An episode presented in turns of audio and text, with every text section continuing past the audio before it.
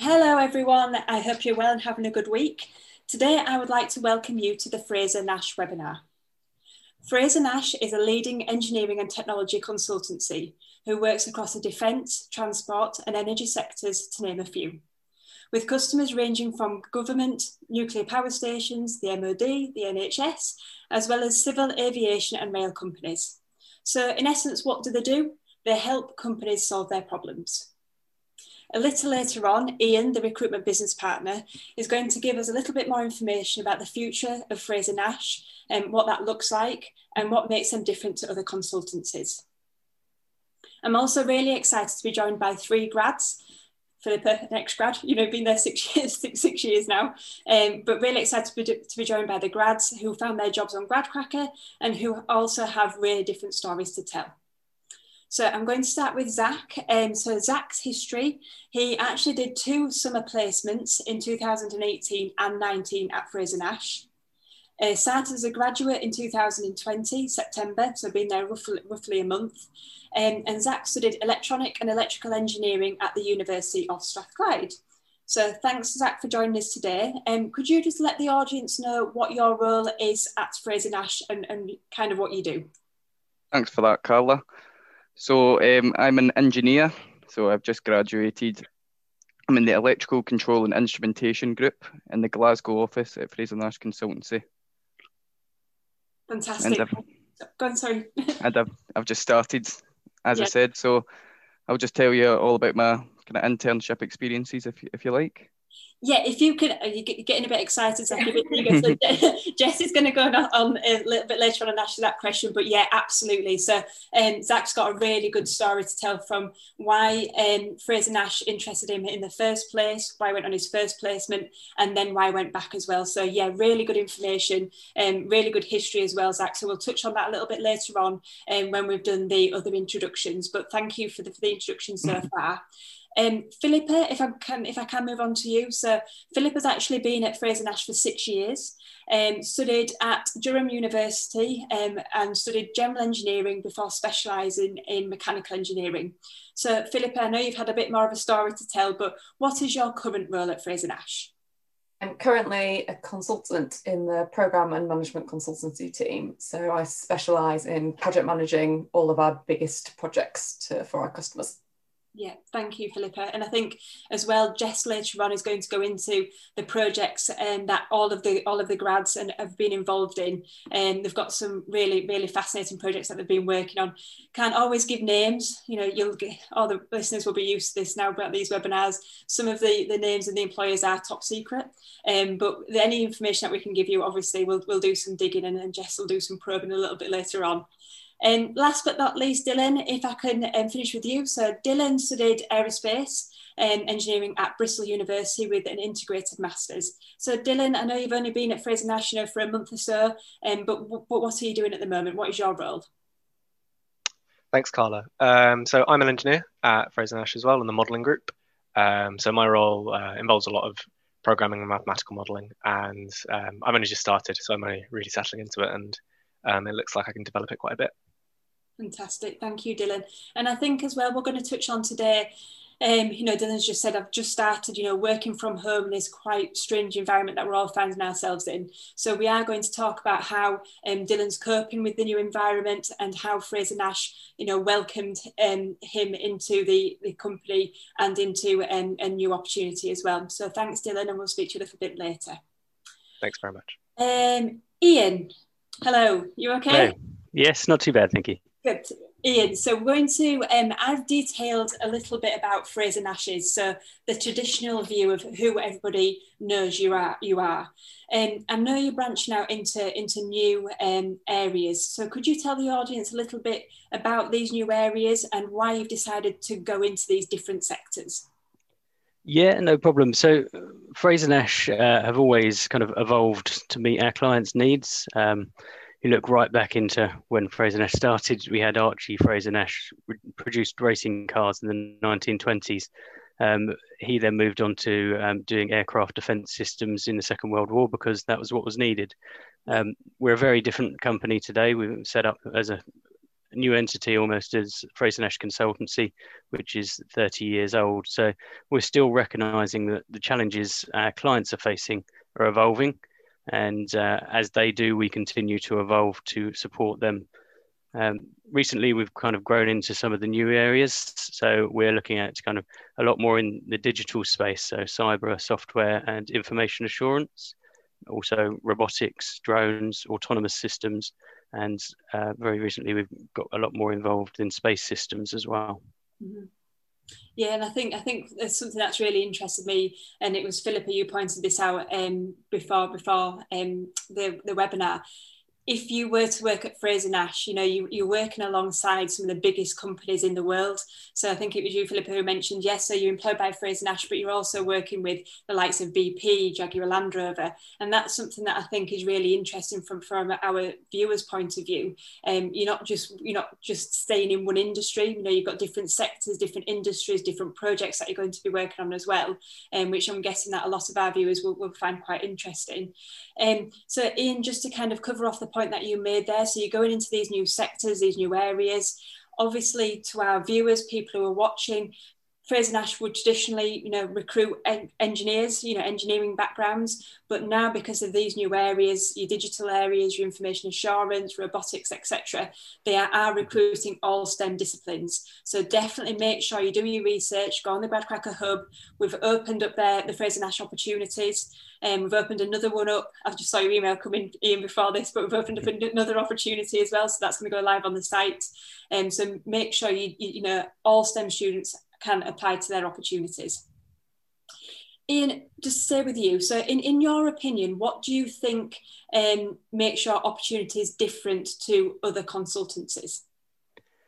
Um, if you're coming in as a graduate, uh, you come in as an engineer at Fraser Nash. Uh, one of the main things that uh, you generally hear from the engineers that's different from other opportunities and other consultancies is that you're kind of um, engaged and trusted on real life projects um, from li- for real life customers from day one. So uh, whether you're coming in as a kind of summer student, year in industry, or a graduate, uh, you're working alongside technical experts who have kind of been there and done it, um, and you've got access to their knowledge and mentorship really um, for that project and beyond. You kind of build the relationship with the people in the business, and uh, they're there to support you. Um, also, as I, I, think Zach will probably touch on later, we also kind of look at looking after the people that come in for their successful placements. Um, if they do that, then we look to use that to fast track them uh, through to the graduate scheme as well. Um, I think as well, just kind of a final point on that question is that as a consultancy, we've been around for kind of 30 years now.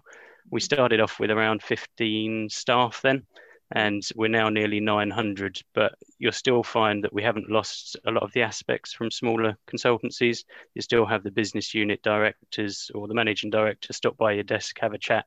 They know what's going on everywhere. They're kind of they're very familiar with the staff and yeah. happy to talk to anyone. So i think that kind of we launched a big campaign around our values recently, and I think one of the main things at Fraser Nash is that we all do try and live those values, and that's kind of we care, we're trusted, we deliver success, and we want to do things that matter, and that reflects throughout the company. Yeah, definitely. And I think that would be something that some of our viewers might be a little bit intimidated by, you know, think, thinking Fraser Nash Consultancy, you know, it's a, it's a big employer. But I do think it's important that it's a big employer, but it's that it's kind of a bit of a, a, family unit, isn't it? So people do know your names. You can go and ask, you know, your colleagues, your managers, and things like that if, if you do have any questions. And so hopefully everybody out there who's listening might think, oh, I'd be, I'd be quite scared to go into a big organisation. It is a big organisation, but it's got a, a, small family feel. And um, so thanks, Ian. I know we're going to go back to you um, at the end when we're going to cover off things like the application process and things like that. So watch this space in we'll be back in touch with you um, just to reiterate again to everybody's watching um, like I said on the last webinar, the opportunities are closing quickly. Fraser Nash is closing um, at the end of December, but make sure you get your applications in. Don't wait until the last minute. You know, Ian could email me on Monday and say, look, Carla, we've been inundated with applications. Can you close them all down? Um, so, you know, make sure you get your applications in and don't leave it to the last minute do your research. Um, so Ian and I work really hard um, on the Fraser Nash Hub on GradCracker. It's got lots of information on there um, on how you can put a good quality application together. So their hub consists of things like the benefits, um, an overview of the placement and graduates and what a career could look like at Fraser Nash. Philippa actually stars in a video on there. Um, so you can go, go and watch two minute video about Philippa walking around um, the office and Philippa also explains in more detail about her favourite project um, and her journey so far. But don't go there yet because you're going to hear it straight from the horse's mouth in about five minutes. Um, so thank you very much, everybody. Great introductions. And Jessica, my love, I'm going to hand over to you. Brilliant. Thank you, Carla. Um, so, Zach, I'm going to start with you um, and I'm going to ask you all the same questions. So, Zach, Philippa, then Dylan. So, what initially attracted you to Fraser Nash? Well, just as Carla mentioned, um, it's really the wide variety of projects, not getting stuck on the one technical area. So you can get to work with multiple different clients on different areas. Also, they do they work in defence, nuclear, energy, and I've really been interested in defence work and energy work, and I didn't really wasn't really sure whether I wanted to work in either sector. Working with Fraser Nash, I get to, to do the lot, so it's really been brilliant. Um, there's a there's a professional development scheme, so they constantly train you and uh, progress your career and make sure that you're learning all of the technical skills that you need to know. So that really attracted me. They also pay all of your IET, or well, for me it was the IET, but any professional body membership schemes that you have, they'll pay for your fees and help you through uh, becoming like a chartered engineer. Mm-hmm. They'll give you a mentor, uh, and help you all through the application process for that. And again, it's really just helping our clients solve their technical problems. So people will come to us and we can help them. So that really attracted me to Fraser Nash. Brilliant. Philippa? So um, again, Carl slightly stole my headline here, but um, when, I was a, when I was a student attending graduate events, I attended the likes of all of the individual employers, but then I went to the Fraser Nash uh, graduate event and realised that I could work with all of them by working with Fraser Nash. I could do the variety of work in all of those sectors. Didn't have to choose one. Um, sort of similar to the fact that I chose general in the first place and then I did then specialise in mechanical, but kept my options open basically. Um, but it's also really unique in the, the variety of work that you actually get to do even within the same sector. So, from campaigning and going out and finding the business in the first place, meeting customers for the first time, having that first conversation with them, finding out what their problem is, to then writing down, developing what you think a solution could be, how how we could go about solving it, and then should the customer be keen to go with that, actually undertaking that project work, doing that project delivery, doing the technical analysis, and delivering it to solve that problem that the customer had when you first met them a few months ago. Um, doing so that not only are you working a variety of sectors, you're also doing a variety of activities within those sectors as well, um, which is yeah, just the variety. The, keeping your day job interesting and not the same every day is so important. Um, and then yeah, just to reiterate the family feel as well. Um, you, I always feel like whilst we've grown and we're obviously not 15 people anymore, you're still only sort of two phone calls away from finding your answer. So you always know who you can ask that will know the person that you need to speak to. Um, so yeah, it is still um, a, a, friendly network. Everyone's really helpful um, and will always give up their time to help you out with something you need or point you in the right direction. Philippa, thank you very much for that. Um, Dylan, you're a bit like Zach as well. You found the opportunity on GradCracker, didn't you? Yeah, that's correct. Uh, GradCracker is where I first met, um, well, first found out about Fraser Nash. Uh, yeah, and I guess I was attracted to it for similar reasons that uh, Zach and Philippa both were. Uh, the consultancy sector is um, a place where you know you can do interesting technical work, and then you can also get those business development skills um, and that variety of workload kind of appealed to me because I don't want to be stuck just in my corner doing maths, but then I also don't want to be stuck just doing the business side of things as well. I like the opportunity to do both. Yeah. Um, there was mention of some of the business sectors that we're kind of expanding into as well. Um, one of the business areas that I'm really interested in is space, and so our sort of movement into um, that area, kind of picking up more projects over there or trying to, um, really kind of stood out to me as something that I really wanted to be involved in. That's really exciting. I know before when we spoke, and Dylan, you've mentioned about the, the mentorship scheme and how important that was to you as well, wasn't it? Yeah, absolutely. Um, so as Zach said, we have a proper professional development scheme, uh, paid for membership for your um, institution, uh, a mentor provided, and kind of a general sort of guided uh, strategy for your development into eventual chartership. Um, and uh, yeah, that's something that really sort of spoke to me reading the um, advert because as much as companies can say that they're interested in your development, the things that they do to demonstrate that are more important. And having that sort of dedicated uh, professional development scheme, I think, speaks a lot to what Fraser Nash is willing to invest into you. And so far, would you say that they've, you know, matched what they've promised in the in the in the hub? Um, I have only been here a month, so it's been a bit um, kind of all over the place. But in terms of what they've shown me so far, I'd definitely say so. Yeah. Brilliant, good stuff. Um, Zach, I'm going to come to you because I know you're super keen to talk about your placement experiences. Um, So you've done two summer placements um, with Fraser Nash. Um, we know what attracted you to the, the, the kind of first placement, but why did you why did you go back after doing the first one? So, a, a big part was that in my first summer placement, I got to go to a nuclear power station, and ever since I was I first learned about nuclear power since I was a young boy, I've been really interested in it.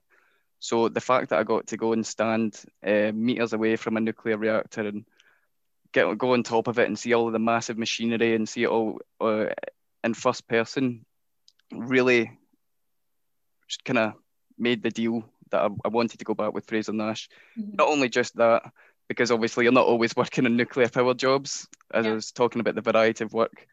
Uh, the just the people in the, the office, the, the, the Glasgow office and the whole company in general was really friendly and helpful. And uh, my line manager uh, in particular, he was a really nice guy, so approachable, and I could I could ask him anything, and it was just so nice. And it he really made me want to go back because it was a nice environment to work in. Brilliant, yeah. Um, so in terms of you kind of going back then, what was um, kind of the process like from finishing your placement to applying again for the graduate program? Was you fast tracked at all? How did that process go? So what did you do basically to kind of get onto the graduate program after doing your placement? So at the end of both of your placements, you have sort of a review, like sort of like an appraisal with your line manager. He says, what what you've been working on, if you've achieved the kind of goals that you set at the start of the placement. And at the end of my second placement, he was pretty happy with the work that I had done. Mm-hmm. He, he knew that I was competent in my job because he said your summer internships are basically like a six month interview. So yeah. they're, they're getting to know you, you're getting to know the company. And at the end of my second placement, I was asked if I would be interested in joining the graduate scheme, mm-hmm. which of course I agreed because I was happy with the company. Uh, yeah. It was a competitive salary, two and a half grand starting bonus. It was a no-brainer, really. Yeah, so yeah. yes, I want to join the graduate scheme. Um, and then November last year, I got an email inviting me for an interview. The next month, went for an interview. I had to do a 20-minute presentation explaining what I'd done in my summer internships and how what I'd learned and what was most challenging, what I enjoyed the most mm-hmm. followed by like 20 minutes of kind of questions from uh, my line manager and his manager, kind of asking me some sort of situational awareness questions, what I would do in a certain situation, uh, if I had any conflict, how I would resolve a conflict, stuff like that. Yeah. And then a month later, I was offered a conditional offer. Uh, as long as I got a minimum 2 1 grade, then I, I had the grad, graduate job. Brilliant. and that was that was it. It was so easy. So that was really you were fast tracked then. So that wouldn't be the normal route of a graduate that hasn't had work experience with Fraser Nash. No, I'm pretty sure that there would be at least one more interview stage and yeah. a more in-depth application process because mm-hmm. I did have to fill out an application form, but it was like one one or two pages. It wasn't wasn't much because my manager already obviously knew what I'd done yeah. and what I was like. Zach, going off piece slightly because I feel as though this week I've done so many presentations speaking to so many different students about the importance of placements, the importance of you know looking for a graduate job and when you should do it. And um, you know, speaking to so many second year students that are thinking about now going to do a summer or a year in industry placement. And I, you know, I say to them all the benefits of doing it, but it just sounds so much better when you say it because obviously you've done it. But you know, I always say as well, there's a massive benefit for you as an individual. You know, when you come back after doing a placement, how did you find that final year at uni? Did you did it feel different? Did it feel as though like your degree, everything had all kind of clicked into place, and you think, I'm more confident now? Definitely. Even just the stuff, sorry, that I was doing in my second summer placement, I went in and chose specific course uh, classes at my degree that kind of aligned with the stuff, the work that I was doing at Fraser Nash. So mm-hmm. at that, up until that point, I didn't really know if I wanted to go into like high voltage engineering or really low voltage designing circuit boards or stuff like that. But my placement at Fraser Nash really kind of solidified my idea, and I, I really knew what I, that I wanted to go into modeling yeah. high voltage systems. Um, and again, due to the fast track process, it made my my last year a lot easier as well. Mm. Um, because I wasn't just applying to lots and lots of graduate jobs. Because even people that I know, people, my peers in the course and stuff like that, they would spend hours and hours and hours uh, doing applications, and it really took a lot of their time away from their degree. Mm. Um, so it really saved me a lot of time as well, and I got I pr- produced more interesting work and better work in my fifth year than I did, than I would have if I didn't get the, the fast track basically. Perfect. Thank you. I'm so glad you said that because I've been feel like I've been saying that all week, and it's so nice to hear it from someone like yourself that's gone through the experience. Um, so Dylan, I'm sorry. Hi, Dylan. Um, can I go to you next with um, the same question as I've asked uh, Philippa and Zach? What initially attracted you to Fraser Nash? Sure. Um, I believe Carla might have already asked me this one, but um, I'll go again. So yeah, it was just kind of um, done this one, Jess. yeah. We're, we're going on to placements, Philippa. Oh my gosh, I have. I'm like getting confused myself. I was a bit confused. I'm thinking I've gone off track, so I'm thinking about totally different stuff. So sorry, guys. Philippa was getting ready then. She was like sitting up proper. She's like, it's my turn now. It's me now. Sorry. Sorry, everyone. I'm having a bit of a, bit of a moment then. I was too excited about what Zach has said. Um, so, yes, sorry. Sorry, Dylan. Bless your heart. Having a bit of a, a moment then. Um, so sorry, Philippa. So staying with placements, let's go back to placements where I was a minute ago. Um, you did a placement with ABB, that's right, wasn't it? And who, by the way, just shout out to ABB, who also advertised on Gradcracker. We did a webinar with them a couple of weeks ago, so have a look at their webinar too. Um, what experience did you gain at ABB, and how would you, how did you find them kind of beneficial to the role that you're in now?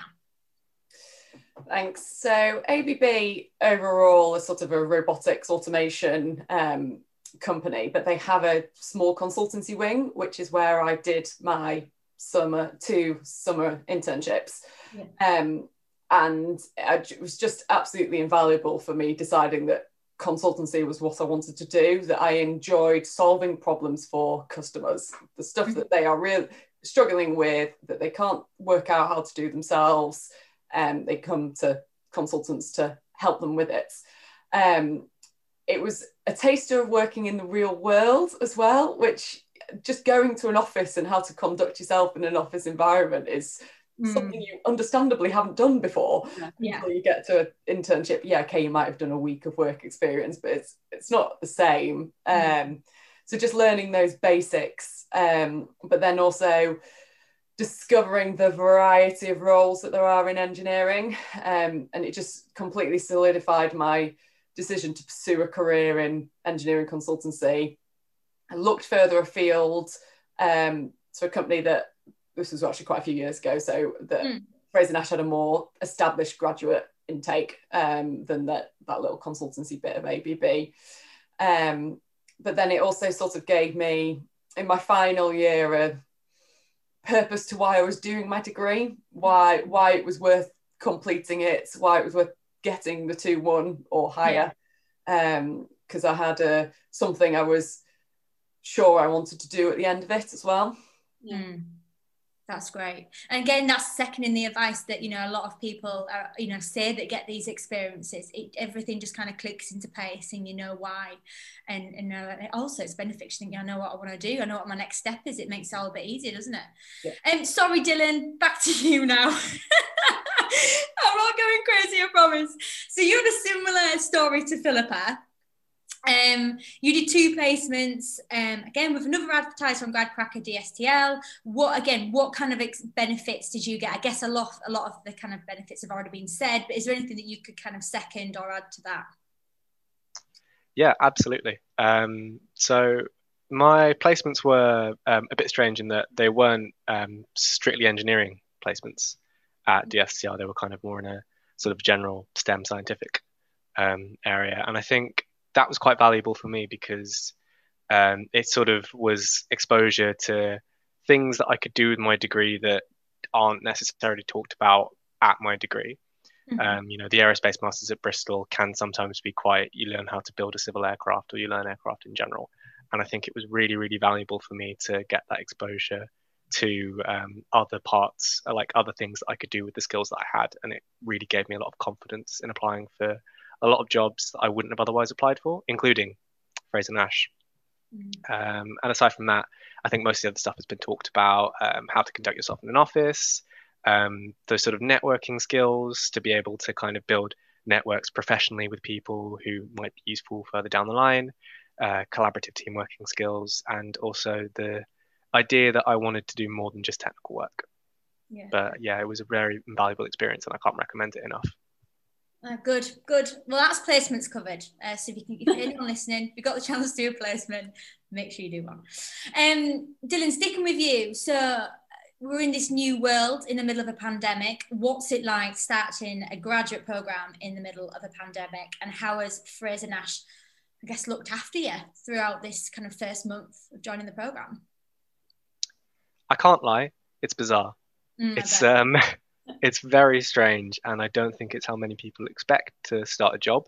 But that doesn't necessarily mean it should be thought of as kind of scary or um, a negative experience, um, especially as a lot of the people watching will end up starting jobs probably in similar circumstances, uh, dependent on how things go over the coming year, of course.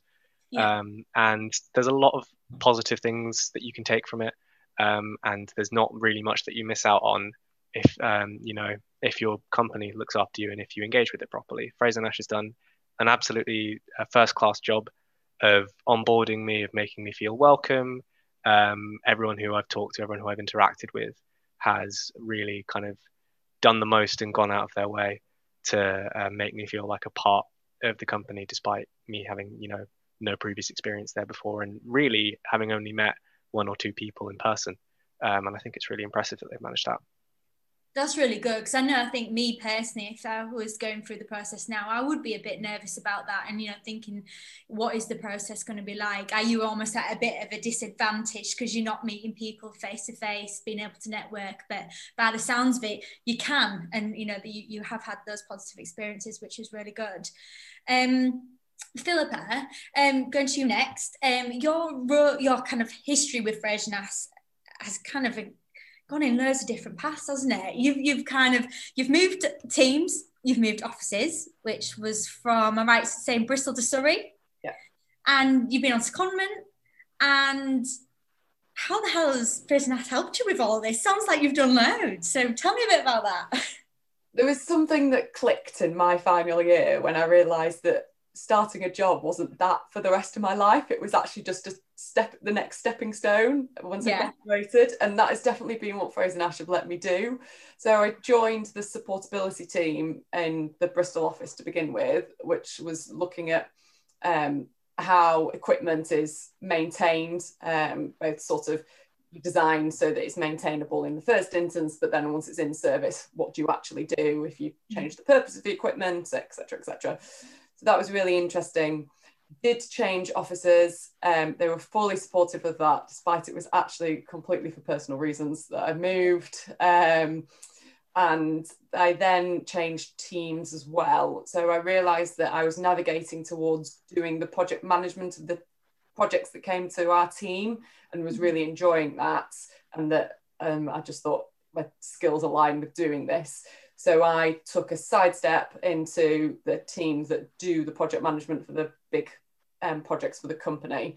Um, so that I was sort of sat in a team with um, the P- expertise in that area. Mm-hmm. Um, and then I am actually also currently on secondment at the moment to doing um, uh, supporting our big bids. So we have to bid to win work. Um, we have to write a proposal saying we will do this for you. It will cost this much.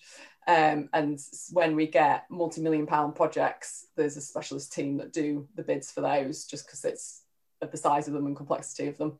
Um, so I'm currently on secondment with them. But yeah, Fraser, Fraser Nash have been really, really on board with me having a go at different things and um, gaining some experience. And um, yeah, I've just had to say I'd like to do it, and they've made it happen. Um, yeah Good. It's a good bit of advice there as well because you know I had a student actually ask me this week about uh, location, and you know I always say you must be flexible on your location, especially when it comes to not just a graduate program, but you know you, your experiences already. You know it might be that a certain project might take you to a certain location. It might be, you know, for personal reasons you want to move. So being flexible and open can actually be a benefit, can't it? Because it can lead you and direct you in, in lots of different paths, which is great.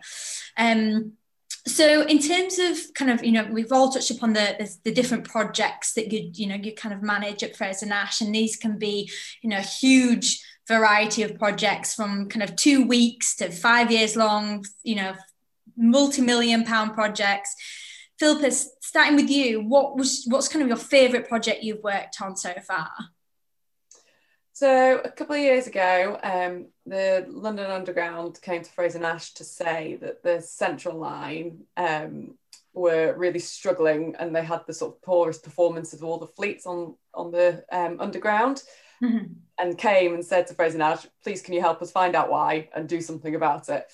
Right. So worked on that project and over a couple of stages of it we worked out what was going wrong. Um, what we identified was that they had a really highly segmented uh, maintenance regime which meant that when the trains came into the depots at night to do bits of work on them there was lots of little bits that needed doing whereas if you could pull them together and be more efficient with how you carried out what you were doing we had a highly inflexible sort of workforce that somebody Joe only did this task and Tom only did this task, but actually we're taking the same panel off to do both of them separately. Right. Um, so we modelled it to work out what the problems were. We then remodelled what it could look like, to which London Underground then said, "Yeah, okay, that looks great. We think it will help. Um, go ahead and do it." Um, so then we spent uh, a few months with the maintainers themselves, talking through it on a hands-on point of view. I spent time in the depots. We trial undertaking the maintenance activities in the in the flow that we suggested, um, and to then take it to the point where we could put it all on the pieces of paper and say, "Here, implement this." It was meant to be implemented in the summer, but I think COVID has paused right. it. but it should save, they calculated it should save London Underground over a million pounds a year um, just by changing this stuff. Um, and it was really rewarding to be able to sit round the table with my friends for dinner in London and say, oh, the project I'm working on could improve your commute. The, yeah. trains, the trains will turn up on time. um, and they loved you. That's great then. How exciting is that? You know, again, all the different projects, you know, you know, one one year or one week you can be working on this and then next, you know, next week, next year you could be working on something completely different. It's, it's exciting. It must mean you keep like on top of your game as such in terms of, you know, the knowledge that you must be gaining in so many different injury sectors. is, it's phenomenal, isn't it? It's, it's exciting.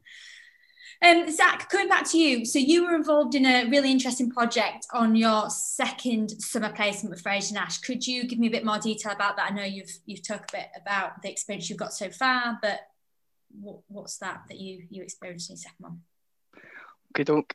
so basically, at the start of my summer placement, my line manager came to me with an idea that he thought was going to take one day uh, that I would come to a conclusion. It was basically the idea was can we charge drones using uh, high voltage transmission lines? And you could try and fly the drone right next to the line and keep it charged indefinitely, and you could basically fly indefinitely. So he he wanted me to basically say no, it can't be done, and just kill it and within a day or two. Right. So I did do that. I went away. Um, I used MATLAB to model the magnetic field around about 400 kV and 275 kV transmission lines. I then used my kind of university background to, to work out the kind of power flows that we could expect to, to get from the magnetic field. Mm-hmm. And I did. I, I went back to him and said, "No, that this can't happen. You can't charge the drones through the power lines basically for anyone interested, the frequency's far too low. You need a massive coil on the drone. Anyone listening, it doesn't work. so, but that wasn't the end of it. I then come back to him with another idea. I was like, well, we can't do that, but we could use a network of either wireless charging stations or battery swapping stations, which a, a drone lands on it and then it automatically changes the empty battery for a fresh one. Mm-hmm. So we could use a network of those along with artificial intelligence and autonomous drones to save transmission network owners lots of time, cost, and risk associated with inspecting their transmission lines. So transmission lines all across the country, they need periodically inspected because they get general wear and tear, corrosion, uh, obstructions, stuff like that. So they need inspected, and the way that that currently happens is they go up and down the lines, but they hire a helicopter and they go up and down and use cameras to inspect the lines. Right. But of course, that involves pilots flying really close to live lines, which is really dangerous. And the cost of hiring a helicopter in the first place is really expensive. Yeah. So if we could use autonomous drones to do all of this stuff without uh, putting anyone in harm's way, then we can save them a lot of money. So I, I said this to my manager and we started a, a private venture, which is I'll speak about uh, in a couple of minutes, to get a bit of budget together so that I could create a presentation displaying basically how this system could work and the benefits of the system. Um, I then went and after the presentation was created, I got in touch with one of the business managers at the company, and he probed around some transmission network owners and companies who are doing these inspections on the power lines. Mm-hmm. And I managed to get in touch with an asset inspection manager uh, with a, a, company that, that inspects National Grid's transmission lines. I travelled down to Wales with him. I met him. I met the business manager in Warrington, and then I travelled down to Wales, and we presented my presentation to him and told him how we could save them a lot of time and money, basically. And he was really interested in it could really see the benefits of it, but he didn't want to foot the bill to pay for it, basically. So we didn't end up winning any work from that. But again, that it was really interesting getting to to create this presentation and mm-hmm. present it to a client yeah. all on my own back yeah, in my in a placement. So it was really good. That's fantastic. Um, but yeah, I know we're going to come back to um, to um, the kind of venture scheme. So hold on that thought, uh, Zach. I'm coming back to you, Dylan. Um, um, I know you've only been there what just over a month. Um, have you worked any projects yet? Anything that you're doing at the moment, which is that you could tell us about, which is exciting? Uh, yeah. So I mean, obviously it's early days, but uh, one of the nice things is that I've been put uh, straight onto projects, straight onto work that um, they kind of had lined up before I arrived, if I'm honest which was kind of a very nice feeling to be sort of in demand. Um, yeah, so the uh, quote unquote specialty that I have is developing very, very, very rapid code. Um, so, like one of the sort of initial basic things that they brought me on was to um, kind of optimize um, an old code base that they have and um, that's nice because that's then been developed into um, being asked to sort of take ownership of some of my own kind of programming and develop something for a client, which in the first month is a, a bit mental, if I'm honest. Um, so it's really quite sort of um, got it's gone very fast, and it's a really gratifying feeling to sort of be put in given that kind of responsibility. Um, in terms of actual project work that I can a talk about and that b is interesting, I don't have much, um, but um, there's stuff that's like um, down the pipeline that I'm uh, excited to um, get started on soon. Oh, that's good because that was one of my thoughts actually. I wonder if you did have a bit of a pipeline of projects coming up. So, do you know what those projects are in the pipeline? Um, for some of them, but um, sometimes it's a bit unpredictable just based on uh, when work comes in. Um, right. You know, you can't always predict uh, which bids you'll win, whether you know what um, customers you might run into. Mm-hmm. I'm sure Philippa and Ian know way more about this than I do. Um, but in terms of general pipeline stuff, there is there are some projects that you know are coming up or that might need resourcing or help that um, you can plan for and that you have things to look forward to, which is nice. That's good, brilliant. Um, so when we, we, we obviously we have all spoke before this webinar, but one of the things I think you mentioned initially in that you know a bit of a, a motto that you have at Fraser Nash is be the answer, and um, and I know it's super important to everyone at Fraser Nash. Um, Philippa, this has a, had a bit of an impact on your role. Um, could you tell us a bit more about what I'm talking about and a bit about the be the answer motto? Yeah, so Fraser Nash really empower us as consultants right down from the fresh graduates to um, be able to deal with customers ourselves and be able to help them and provide answers to their questions or point them in the direction of the person within the company that can um, provide the answers.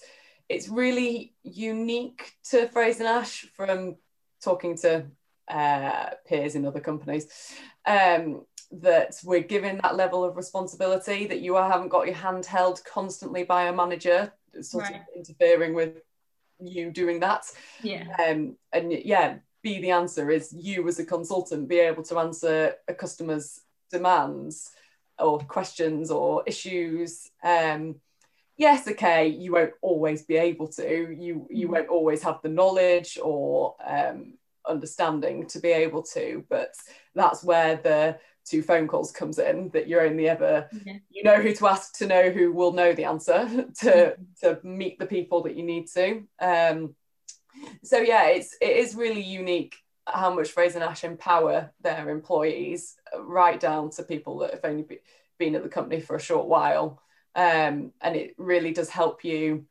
progress quickly taking on that level of responsibility yeah that's great. That's good. Um, the um, I suppose you know it's something which again is is great for you know people listening now to hear that you know that's what life is like at Fraser Nash, isn't it? You know, it still goes back to something we mentioned right at the beginning, that kind of family feel. Two calls away and you've got the answer, and uh, you know you've got people around you that uh, can help you and are willing to help, which is great. Um, Zach, I'm going to come back to you if that's all right, just about the the the venture scheme. So if you can tell the audience a bit about this, I know we're about to touch upon it, but yeah, if you could tell us a bit about that and why as an employee it's it's beneficial to get involved in.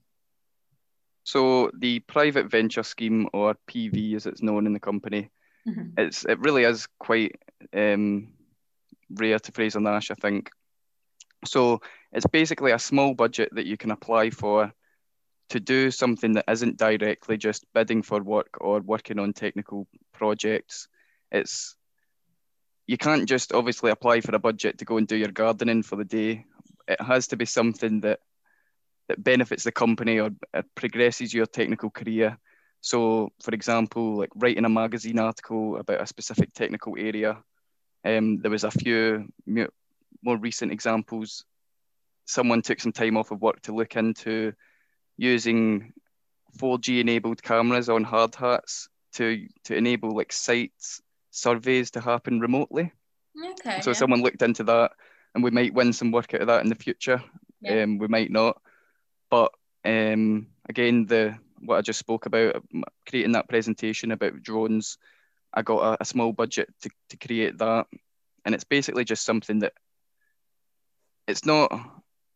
You don't need to do it. No one, no one needs to do a PV in the company, but it can really help you if you have something that you're really interested in that the company's not specifically focused on, then you can really add your two pence to the company kind of thing.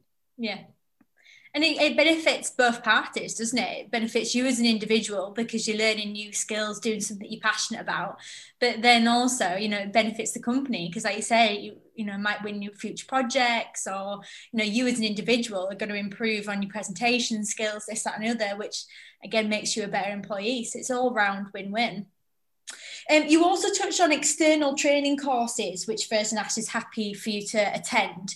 Um, do you have anything kind of planned in the future? I'm guessing they'll probably will be virtual, but have you got any kind of training courses in the pipeline, Zach? Uh, yeah, so I've actually just yesterday submitted a, a training request form to go on a, a wiring regulations course. It's an online course where they give you all of the training material online and you can just study it at your own pace.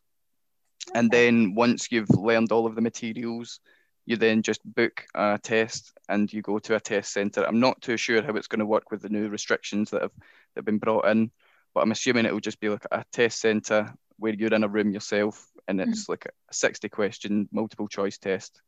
And once I've got that qualification, I will be able to design electrical systems to the to the most recent wiring regulations and make sure that everything is safe and proper. Good.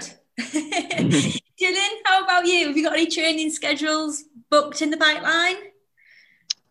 Uh, I don't have any at the moment, but that's because um, I'm currently looking at um, figuring out sort of what I want to get training in. Um, it's good to target it. I think, um, as has said, Fraser Nash is very happy for you to go off and do it. Yeah. Um, For instance, if I wanted to go and get a certification in C Sharp or one of the languages that I'm learning at the moment, um, that will be supported. Uh, one of the nice things that my team are doing as well at the moment is we're having sort of lunchtime sessions where we will, um, what someone will bring a topic to the table that they're knowledgeable about and kind of share that knowledge Mhm. amongst the rest of us. And there's little informal training um, opportunities like that available as well that Mhm. really just promote kind of knowledge sharing and um, things like that across the company. That's good. Brilliant. Good stuff. Um, Philippa, I'm going to end it with you if that's okay. You, very excitedly, were nominated by Fraser Nash for the IT Female Engineer Awards in 2019. Um, how, We didn't even stage that. We both just went like that at the same time. um, how did it feel being nominated? Tell Um, me, tell me what it was all about. Yeah, really, really flattering. Um, I'd attended the award ceremony a couple of times Mhm. um, and just been really inspired by the evening. Um, but for colleagues to approach me and say, "Oh, we think you should put in an application for these awards," was yeah, really flattering. I'm really encouraged um, for Fraser Nash to recognise what my efforts in sort of STEM outreach and promoting the women in engineering sort of field. Mhm. Yeah. Um, so what kind of work have you done across STEM? Which kind of make any kind of projects that you've done? Did you have to go back into kind of give back to say young people? What what kind of projects have you done around that? Yeah, so um, it tends to be sort of outreach events where you go to schools or um, sometimes universities or sometimes online um, and just talk about engineering in some form or other. Um, sometimes it can be presentations in, or it can be more interactive or we've done um, like job date, like a dating, speed dating. oh um, yeah. I was thinking. um, it's really varied. Um, but my personal passion is about showing the diversity of careers that you can do within engineering yeah. um, to both young boys and young girls. That whilst there are the obvious sort of fluid dynamics, structural analysis, um, uh, design engineers, like type of things that come map very easily to um, your modules at university, mm-hmm. there are also sort of a lot of opportunities within engineering beyond those strictly theoretical roles as well, within sort of more systems engineering. So, mm-hmm. Looking at requirements or safety, or again, supportability, where I started, technology management, and then also you can be a project manager within um, engineering as well that's my passion about showing that it's more than just being the people wearing hard hats or high vis or yeah. steel toe cap boots. There's a lot of roles out there um, that aren't necessarily the traditional ones that you necessarily see.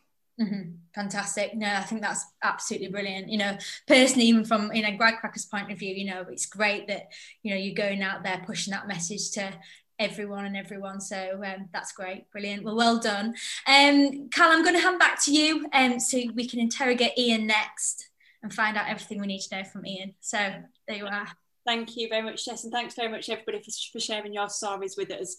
Um, Ian, I want to start off with um, by asking you about the progress people can make within Fraser Nash. So I know we've got loads of different stories there from from Dylan, who's a month in, to Philippa, who's six years in. Um, but I know when um, a student progresses into, you know, like a senior consultant role at Fraser Nash, there's then three kind of three different streams that you can go down, isn't there? So there's business management, group leader, and principal consultant. Um, so could you tell me the difference between those three, um, you know, those three streams that you can go into, just so the students have got a bit of an idea that when they start as a graduate, what they can end up doing, um, you know, years down the line. Yeah, definitely. Um, there's it is split, as you say, into three kind of avenues that you can get to. So you work your way up from engineer, senior engineer, consultant, senior consultant. Once you get to that point, you've very much got kind of three routes you can take. The first one would be becoming a group leader, um, and that's looking after a team of technical experts, um, helping them and to deliver on projects and work, deliver technical work. Um, that route can also then lead up to kind of engineering managers uh, looking after whole departments and looking after several teams, and then kind of the business unit directors are above that. So it's um, quite a kind of detailed path. Um, with regards to the business manager roles, that's kind of more of your sales type role. So if you decide you don't want to be in management, but you do want to kind of work with the teams. You, you're more interested in the business development, going out to speak to customers, spotting opportunities, developing those, and bringing those kind of together with the technical team. So you, you're kind of selling what the technical teams can deliver to our customers, finding new customers, and kind of exploring that avenue. And again, you can move into a business manager role from senior consultant, and then you've got the opportunity to then to kind of develop a team of business managers and become a group business manager. So there, there's development routes throughout that way as well. If you wanted to go a completely technical route and weren't too interested in kind of the line management, we then have the kind of principal consultant route. So you become a real discipline expert in what you're doing. You're really focused on kind of the technical work and um, becoming kind of the best you can in that technical work and uh, developing your skills from that kind of role, you'd be responsible kind of securing and delivering technical projects. You're kind of um, that expert matter that, that people can turn to for for kind of for more technical knowledge.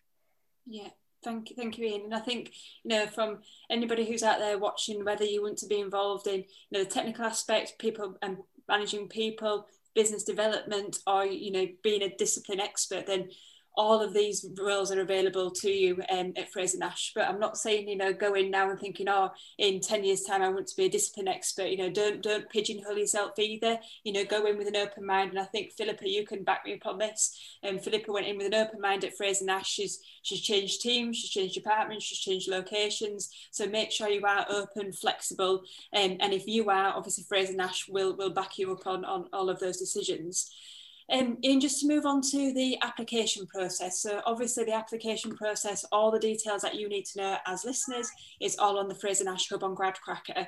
And um, there is one part of the application process that I do want to touch upon, um, and that is the, the virtual presentation that you do ask students to give. Now, I know in this virtual, virtual world at the moment, we are kind of getting used to it slightly. I am not, I hate technology. Um, but when Jess has spoken to students, you know, she's been virtually on campus all week, and some of the students are coming back saying, "Oh, you know, what, what are these virtual presentations? You know, what what's expected of me?" Um, and they are some of them are quite apprehensive around this area. So, what advice, um, in particular, to Fraser Nash, Ian, would you give students who are, go, you know, might be going through this process in a couple of weeks' time with you? Um, yeah, there's a few things that I'd probably cover here, and it, it's really kind of preparing as if you were doing any kind of presentation. So um, I think the first thing is kind of as soon as you get that brief that you're going to be doing a presentation, make sure that you read it, that you understand it.